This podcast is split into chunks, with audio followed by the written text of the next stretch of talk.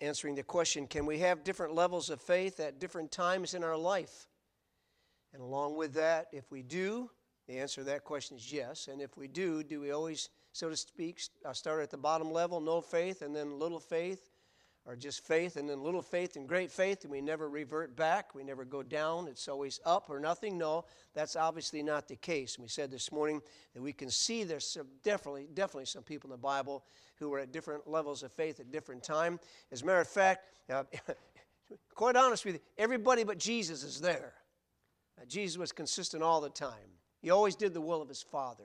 He always acted in line with the, with, with, with the Word of God, of course, the Scriptures. But nobody other than Jesus Christ has ever done that. So there's nobody that gets saved, filled with the Spirit, and then begins to walk by faith and not by sight all time, always great faith, without any wavering, without any wandering, without any backsliding, without any uh, lapsing. No, it just doesn't happen that way. And I think Abraham gives us a good example that perhaps we can relate maybe better than some of these others. And so tonight, as we look at Abraham, we saw this morning Abraham truly a, a, man, a, a man of great faith indeed. And our question tonight is okay, Abraham, always a man of great faith? And the obvious answer as we look at the word will be no. So when was Abraham ever weak in faith? And if he was weak in faith, and he was, what seems to be the reason that he had a relapse regarding his relationship with God in his faith? What seems to be the reason? Our first uh, incident of this would be found in Genesis chapter 12 through this morning. And I think it would be good to read those first nine verses again and then go right from that into verse 10. We want to look tonight at verses 10 through 20, first of all. Now the Lord had said unto Abram, Get thee out of thy country and from thy kindred and from thy father's house unto a land that I will show thee. And I will make of thee a great nation, and I will bless thee, and make thy name great, and thou shalt be a blessing. And I will bless them that bless thee and curse him that curseth thee. And in thee shall all the families of the earth be blessed. So Abraham departed as the Lord had spoken unto him, and Lot went with him. And Abram was seventy and five years old when he departed out of Haran. And Abram took Sarai his wife, and Lot his brother's son, and all their substance that they had gathered, and the souls they had gathered in Haran. And they went forth to go into the land of Canaan. Into the land of Canaan they came. And Abram passed through the land unto the place of Sichem, unto the plain of Moreh. and the Canaanite was then in the land. And the Lord appeared unto Abram and said, Unto thy seed will I give this land, and there buildeth he an altar unto the Lord. That altar there speaks, of course, of worship, it speaks of prayer, it speaks of fellowship with God, it speaks of reverence. And he removed from thence unto a mountain on the east of Bethel, and he pitched his tent having Bethel on the west and Hai on the east. And there he built an altar unto the Lord, and he called upon the name of the Lord. And Abram journeyed, going on still toward the south. And then we come to verse 10. I mean, here's a man leaving Ur of the Chaldees because God spoke to him. He has tremendous faith in the Lord. He's never been there before. He doesn't know really where it is, but we said this morning he goes forth because he's obeying the word of God. He believes that what God says is true and can be relied upon. Now we come to verse 10. And there was a famine in the land, and Abram went down into Egypt to sojourn there.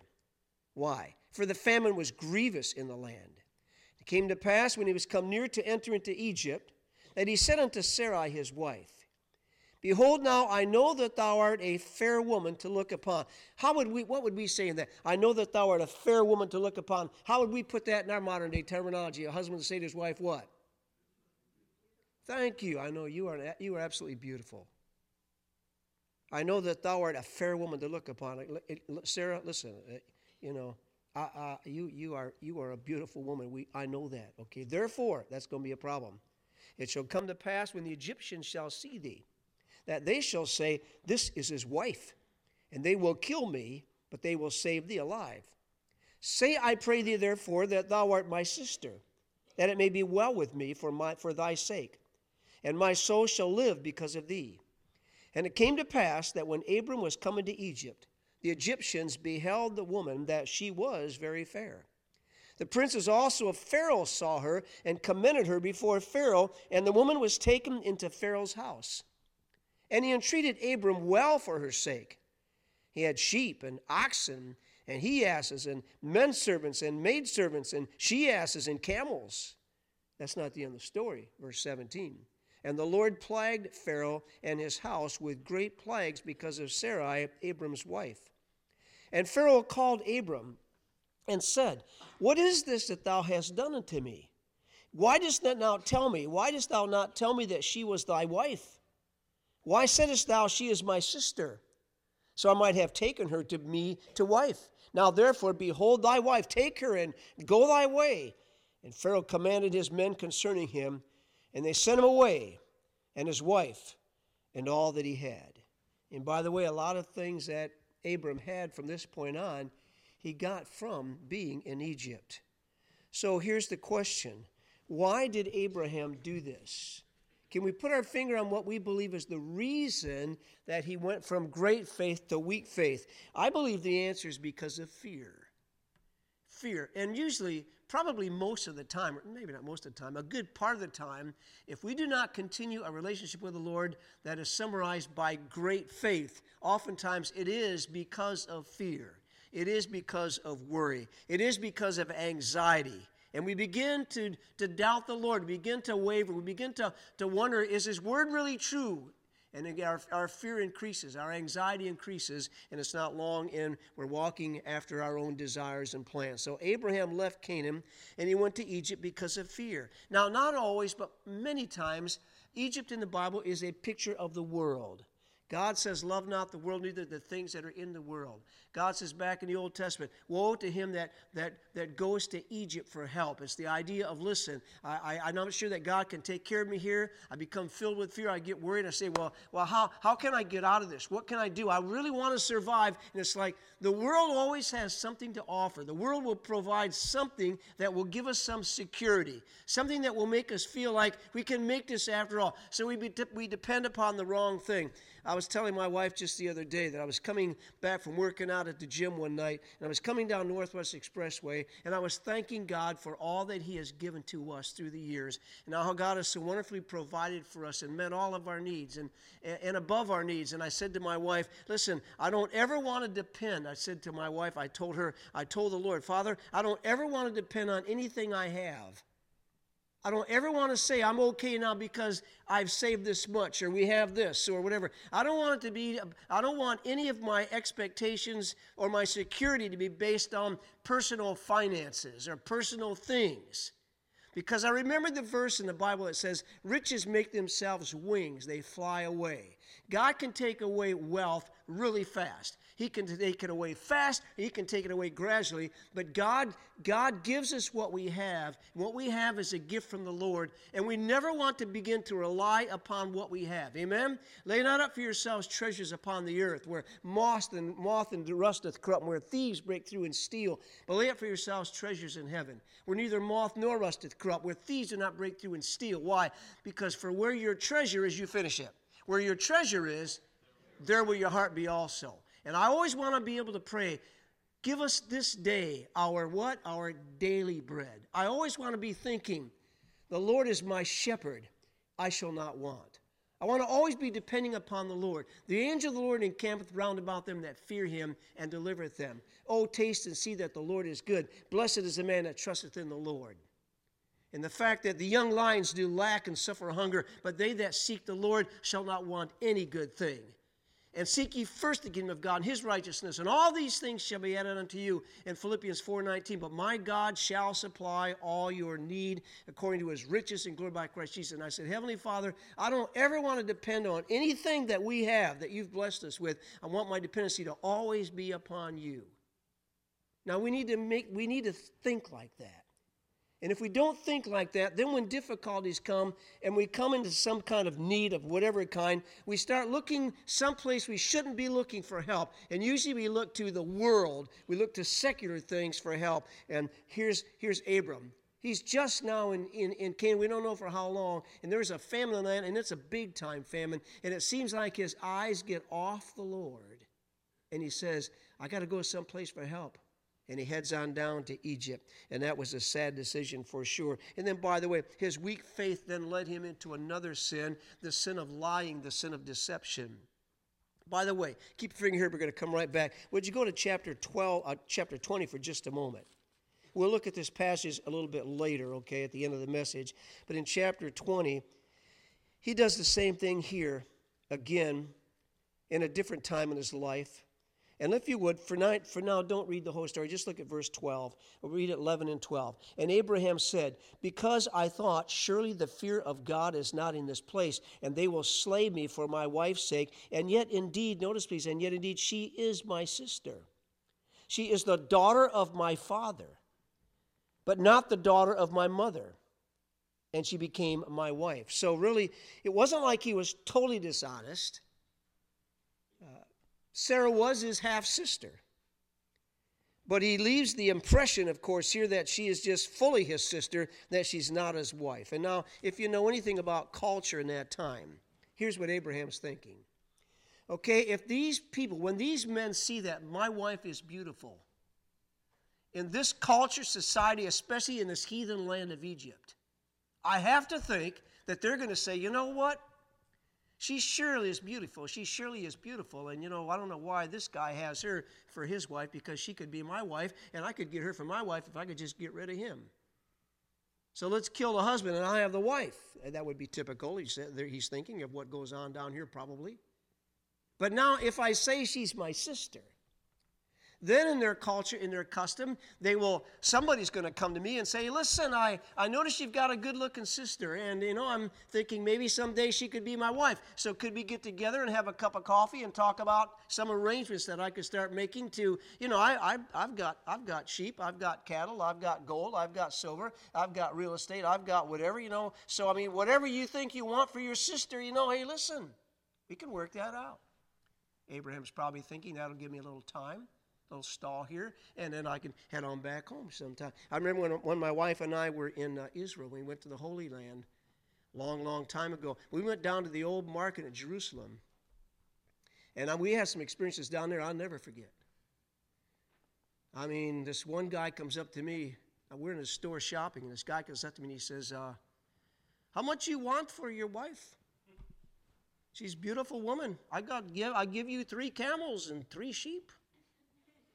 I'm thinking, that's not quite enough. Let's get some more here. Okay, no, no, no. Okay. But they say, oh, yeah, yeah. How much you want? You named the price. I like her. She's pretty. I, I tell you, I can, I can take care of whatever you need.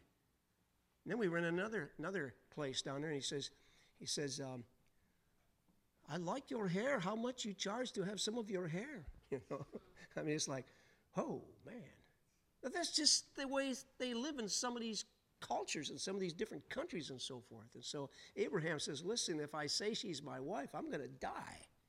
If I say she's my sister, now, I don't think Abraham's thinking, hey, yeah, I get some moolah for my wife. I don't think he's thinking that, but he's thinking that'll give me some time, and during this bargaining time and arrangements time, we'll just slip out in the middle of the night and head on back home. What he did was wrong. Abraham, and, and here's the main reason it was wrong not just the deception part, but he, he shouldn't have even been there.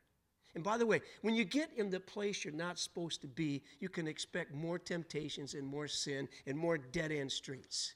That's just the way it is. Sometimes God allows you, when you make a mistake, sometimes God allows you to go back to where you made the mistake and, and, and do it all over again. But sometimes you can't do that. There's no turning back. But the problem is here Abraham, listen, he had no word from God. And we said, I'm saying it over and over again on purpose. I'm not losing my mind. Okay?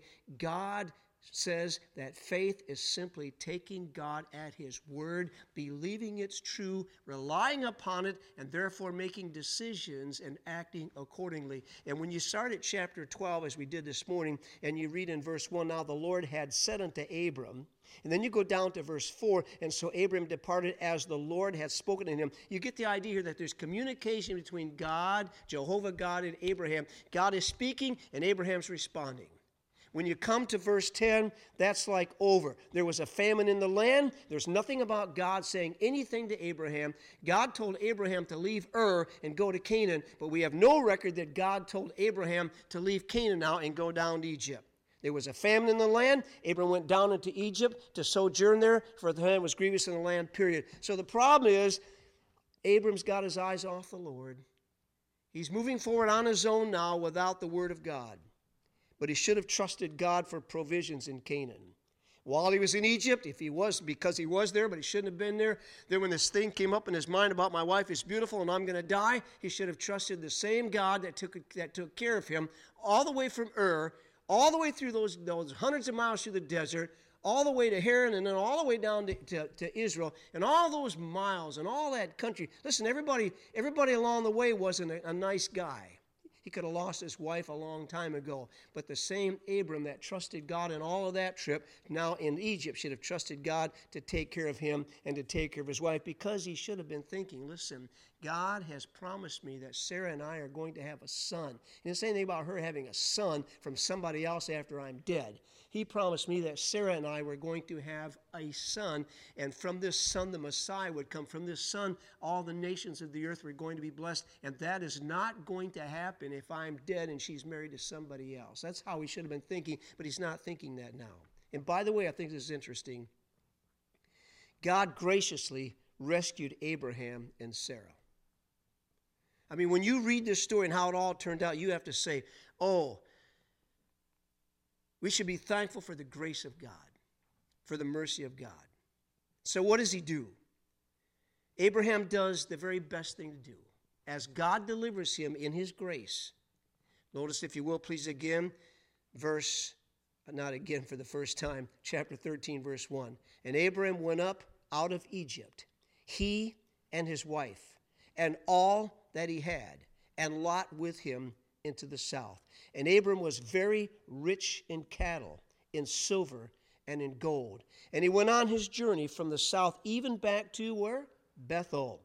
He went back to Bethel unto the place where his tent had been at the beginning, between Bethel and Hai, and upon, excuse me, unto the place of the altar which he had made there at the first. And there, Abram, out loud together, please. He called on the name of the Lord. Now, let me just say tonight when you and I get away from the Lord, when we make wrong decisions based on a lack of faith for whatever reason, in this case, I believe fear, when God does in His grace speak to us and He does convict us, and we know that we've been wrong, we know we've done the wrong thing, we know we're in the wrong place we know that we are out of the will of God because we are not living according to the Word of God, so we're not living by faith. The best thing we can do is go back to the worship of the Lord. Go back to the altar. Go back to the place where we were freely we were free in our communication with the Lord and it's a time of confession. It's a time of renewing our relationship with the Lord. It's a time of getting things right with the Lord. It's a time of once again reverencing God, fearing the Lord, wanting to be surrendered to the Lord, and living with this thought in mind every day Lord, what wilt thou have me to do? Listen, I hope when you get up in the morning, you pray that. If you don't pray it out loud or you don't pray those exact words. I hope that your attitude as you get up in the morning is always, Lord, what do you have for me today? You say, Well, I don't have to pray. That's the same old, same old every day. I go to my job, I work all day, I come home, I do this, and I go to bed. Well, I have to pray that. That's a wrong way to think.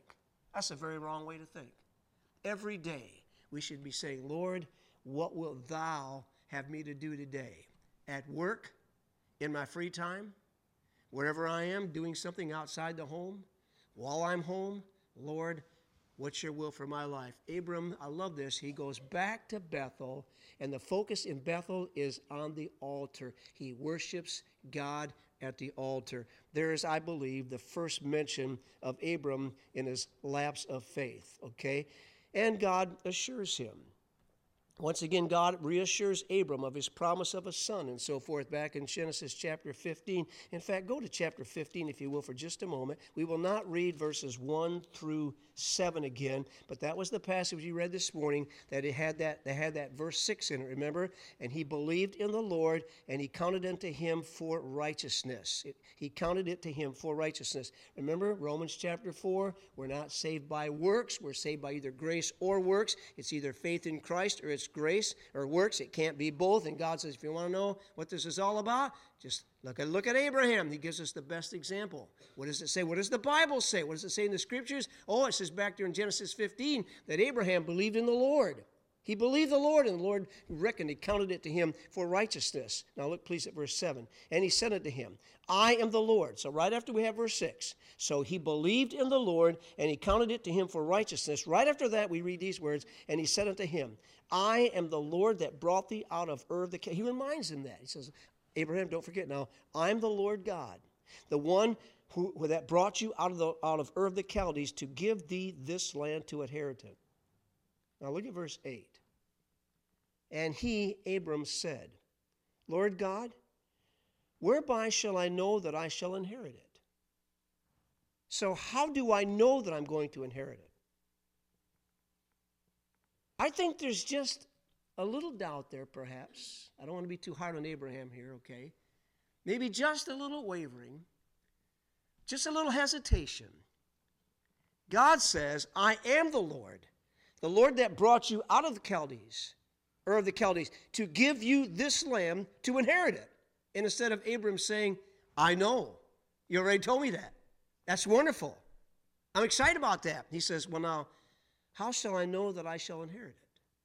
When I read that, I think of two other people in the Bible. One of the people that I, that I think about, I have to believe that there was doubt because he said almost the same thing. And God says, Oh, you're having trouble taking me at my word? Having trouble believing? Okay, here's what's going to happen. What was his name? Anybody? New Testament. Luke 1. Go there. You don't remember Luke 1. The reason I think perhaps there's some doubt here, a little hesitation, a lapse of faith in Abraham, a little weakness, is because I read about the father of John the Baptist. What was his name? Zacharias.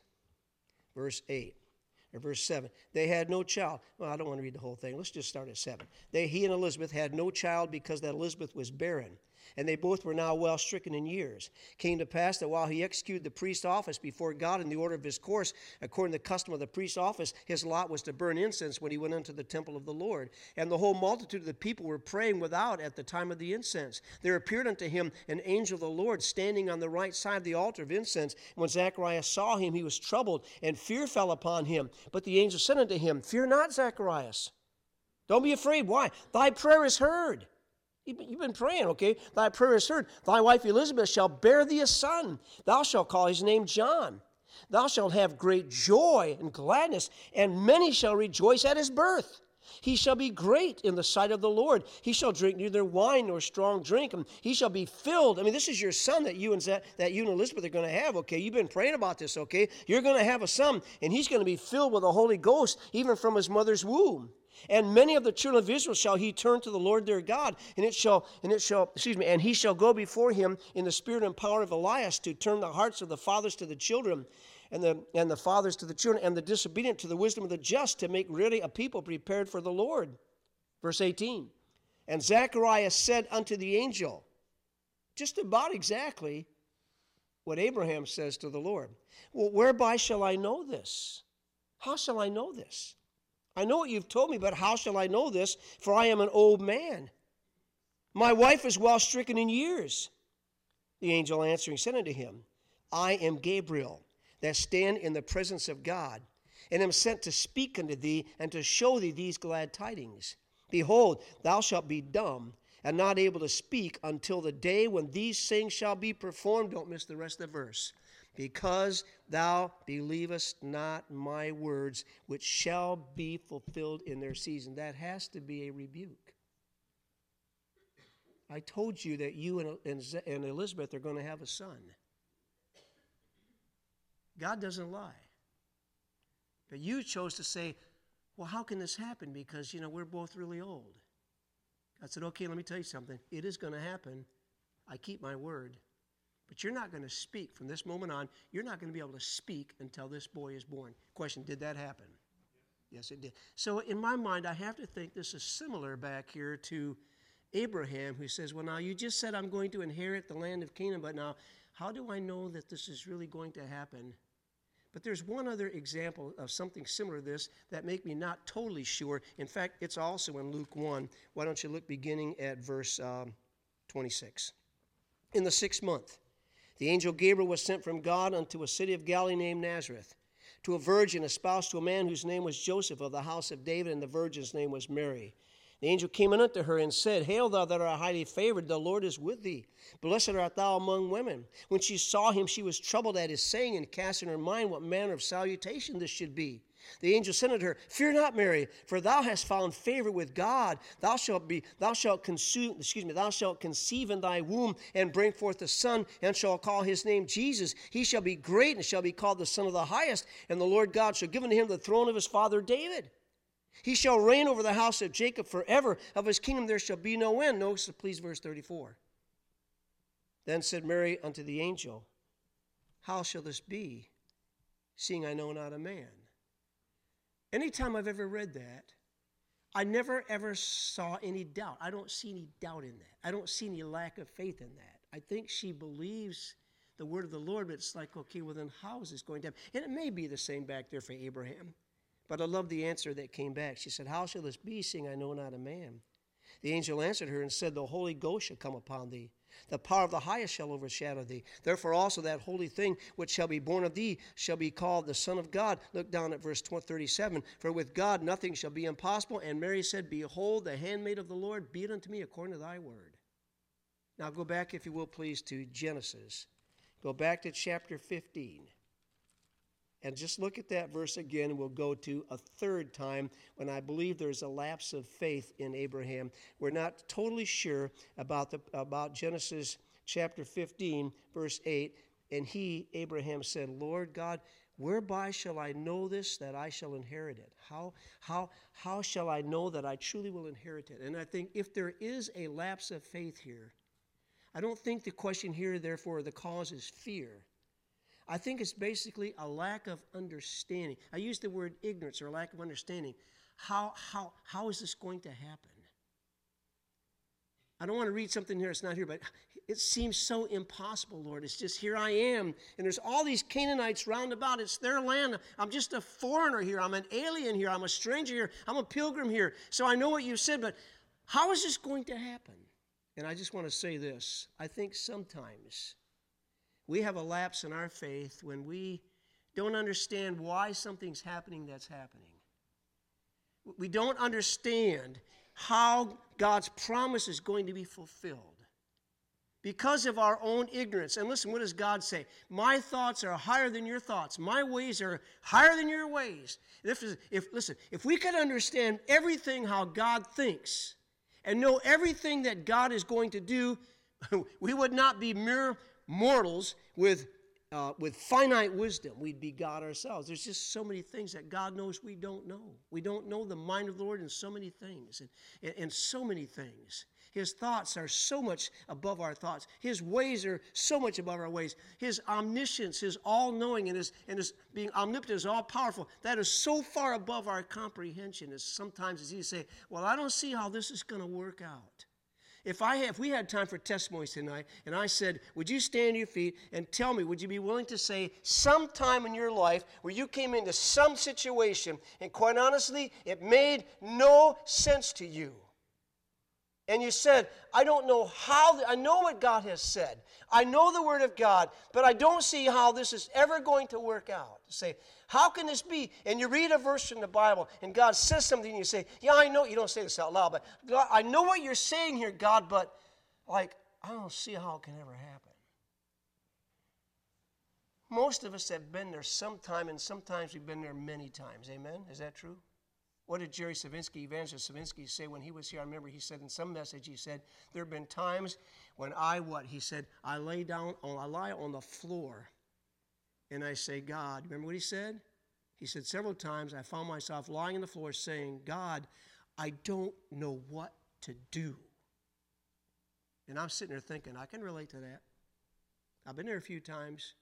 It's like whatever the situation is, it makes no sense.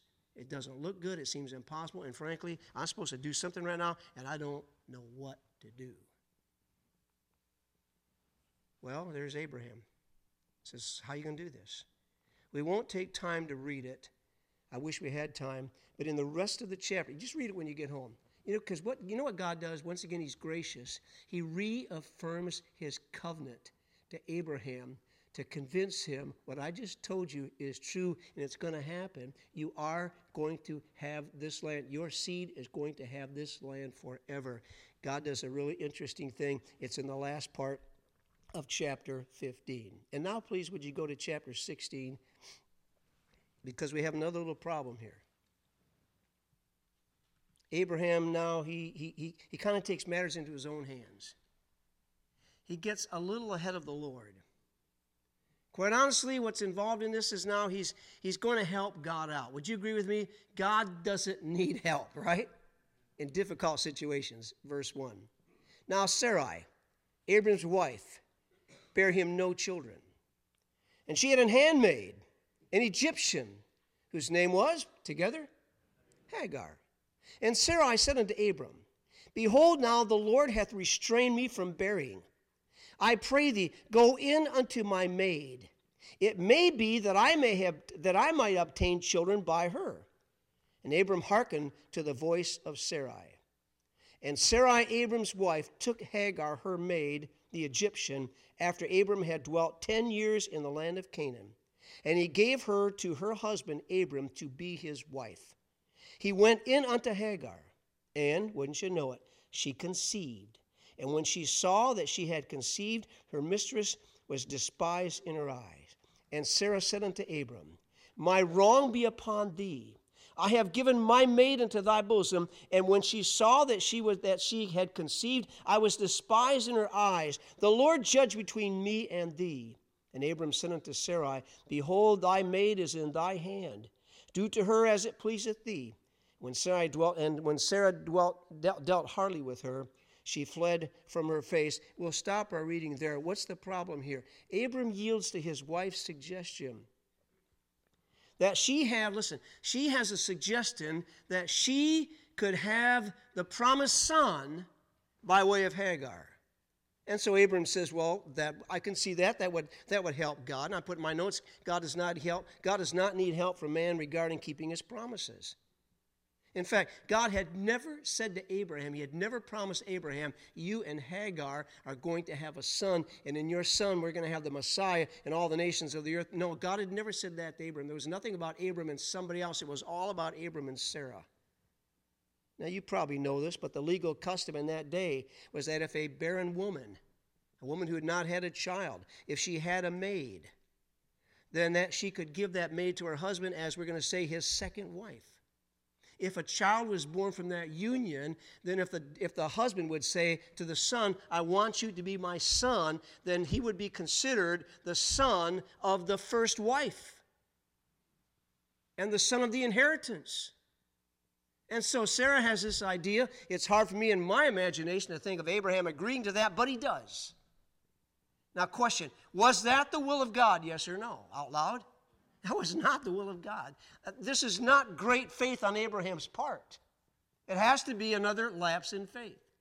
And by the way, when you get out of the will of God, trying to help God out of a bad situation, you might as well put it down. You're, you're usually going to have a dead end street that is all sadness. It is all more trouble than you can imagine. It's like, how in the world did I ever get here? Probably because you wanted to help God out, because you got a little desperate. That's exactly what Abraham's doing here, helping God in a moment of weak faith. He gets just a little ahead of God. And by the way, what do I think is the cause of why Abraham did that? We had the cause of fear.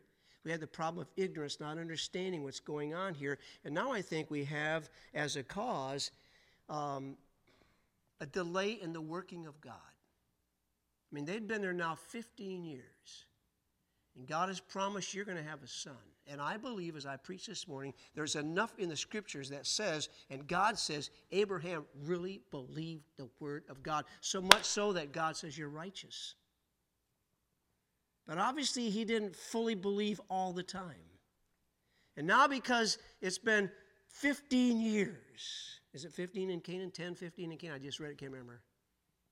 It's like, okay, uh, this has been a long time. and there's still no son. I mean, I have to think this way. Or when Sarah came to him and said, Abraham, listen, honey, I got an idea. I really have an idea. You know, Hagar, we got down there in Egypt, our, our handmaid. I could give you, I could give her to you as your second, as your second wife. And maybe God will give you and Hagar a son, and that's the answer to God's promise. Abraham did not have to say, okay, sounds good to me, let's go. He didn't have to say that. He could have said, honey, you don't understand something. Whoa, whoa, whoa, you're not thinking right. Babe, listen, you're not thinking right. God said the promise of a son was for me and you, not somebody else. Bad idea. I vote no. He didn't do that. Where is his faith? He kind of does what Adam does with Eve back in the garden. He goes along with her suggestion, and that's a sad thing. So we have a lapse of faith. We find ourselves looking for, we find ourselves taking an alternate plan, not God's plan. This was not the word of the Lord that came to Abraham and said, Do this. It was the word of Sarah, his wife, who said, Let's do this, and he said, Okay. Watch out for the alternate plans in a time when things aren't happening perhaps as fast as you think they should happen. There's some delay here that you don't understand, and it can be in many different areas of life. There's a lot of people, I'm sure, tonight in this auditorium that this could really apply to your life in some way. It's like just, just some alternate plan because God's not moving quite fast enough here. And once again, what does God do? In His grace, He works it all out. And by the way, you know this. I'll ask you a question. Hagar becomes Abram's second wife, and Ishmael is born. And even though it wasn't God's plan, True or false? It ended up being a really good thing because the Ishmaelites and the Israelites have been great friends ever since. Amen? if the Israelites have had any constant problem, who's been a problem? The Ishmaelites. The Ishmaelites and the Israelites, they just don't get along. And you say, well, where did that all start? Right back here in the passage of Scripture we just read. Okay? Let's go to one more and we're done. Go to Genesis chapter 20. Genesis chapter 20. And if you have a Scofield Bible, probably nobody does. Well, a couple of you do. Right after chapter 20, if you have a Scofield Bible, what does it say? Anybody out loud? Oh, thank you. Two or three of you here. Abraham's lapse at Gerar. Lapse of what out loud? Faith. Well, let's read this story and we'll be done. And Abraham journeyed from thence toward the south country, and he dwelt between Kadesh and Shur, and sojourned in Gerar. And Abraham said of Sarah his wife, She is my sister. Have we ever heard that before? Same song, second verse, a little louder, a little worse, okay? He says, She is my sister. Well, let's see what happens this time. And Abimelech, king of Gerar, was sent and took Sarah. But God came to Abimelech in a dream by night and said to him, This is an incredible story. Don't miss this. I wish I had another 15 minutes. I don't. Behold, thou art but a dead man. This is God speaking to Abimelech now, okay, this king in this Canaanite country. He came to a dream in a dream by night and he said, Behold, thou art but a dead man. For the woman which thou hast taken, she is another man's wife. But Abimelech had not come near to her. What does that mean? He had no, he had he had not had any physical relationship with her. And so he says, Lord, wilt thou slay also a righteous nation? Said he not unto me that she's my sister? That's what he said. And she, even herself, she said, He is my brother. In the integrity of my heart, O God, and in innocency, and innocency, innocency, have my hands uh, of my hands. I've done this. Listen i didn't know i didn't know it was somebody else's wife this is what he said this is what she said. Just try to be a man of integrity here. Verse 7 now therefore restore the man his wife. Excuse me i'm sorry verse 6 and god said unto him in a dream yea i know that thou didst this in the integrity of thy heart. For i also withheld thee from sinning against me. You know hey listen i've been i've been at working okay. I've, I've held you back Therefore suffered I thee not to touch her. Now therefore restore the man his wife, for he is a prophet. And oh, don't you love this? He shall pray for thee. This guy who lied to you, now he's going to pray for you. Now therefore restore the man his wife, for he is a prophet, and he shall pray for thee, and thou shalt live. And if thou restore her not, know thou that thou shalt surely die, thou and all that are thine. Therefore, smart man, Abimelech rose up early in the morning, and he called all his servants, and he told all these things in their ears, and the men were sore afraid. Then it gets better. Then Abimelech called Abraham and said unto him, What hast thou done unto us? What have I offended thee that thou hast brought on me and on my kingdom a great sin? Thou hast done deeds unto me that, that oughtn't to be done. This is a rebuke of a godly man by an unbeliever. This is pretty sad. And Abimelech said unto Abraham, What sawest thou that thou hast done this thing? And Abraham tells us the story, folks. He said it now. Listen to what he says. And Abraham said, Because I thought, surely the fear of God is not in this place, and they will slay me for my wife's sake. Yet indeed, she is my sister. She is the daughter, she is my sister. She's the daughter of, of my father, but not the daughter of my mother, and she became my wife. What does Abraham say? You know why I did this? Because I didn't trust the Lord. I thought, you know what? This is a bad area. And these people are not decent people, they're not righteous people. And I am going to die, and Sarah is going to be somebody else's wife. Then that verse 11, Abraham said, Because I thought surely the fear of God is not in this place, they will slay me for my wife's sake. Verse 14, and Abimelech took sheep and oxen and men servants and women servants and women servants and gave them to Abraham and restored him Sarah his wife. And Abimelech said, Behold, this is gracious, folks. Behold, my land is before thee. Dwell wherever it pleases you. And unto Sarah he said, Behold, I have given thy brother a thousand pieces of silver. Behold, he is to thee a covering of the eyes unto all that are with thee, and with all other. Thus she was reproved. So Abraham prayed unto God, and God healed Abimelech and his wife and his maidservants, and they bare children. For the Lord had fast closed up all the wombs of the house of Abimelech because of Sarah, Abraham's wife. Is that an incredible story or not? It's Abraham. It's Abraham, this man of great faith. But he does the same thing he had done before. And I want to close by saying tonight that is very typical of us, is it not?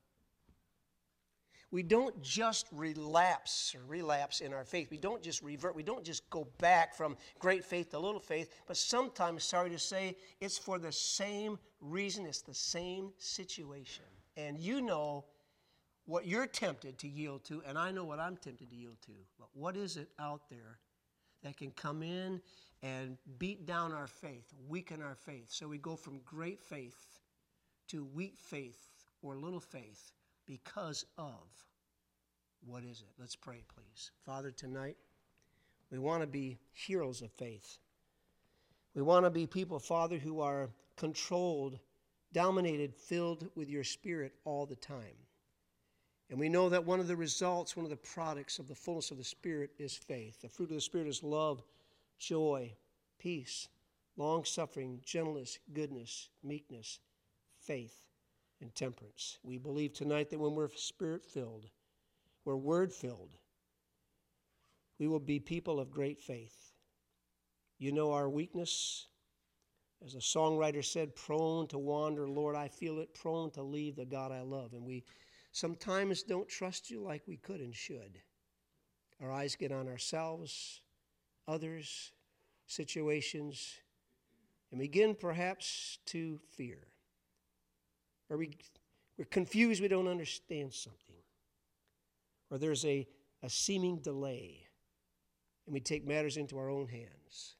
Help us, I pray, like Abraham, to go back to Bethel. Father, to go back to the altar back to the place of worship and prayer and fellowship with you and confession and consecration. We pray in Jesus' name. Amen. Could we stand, please, together tonight?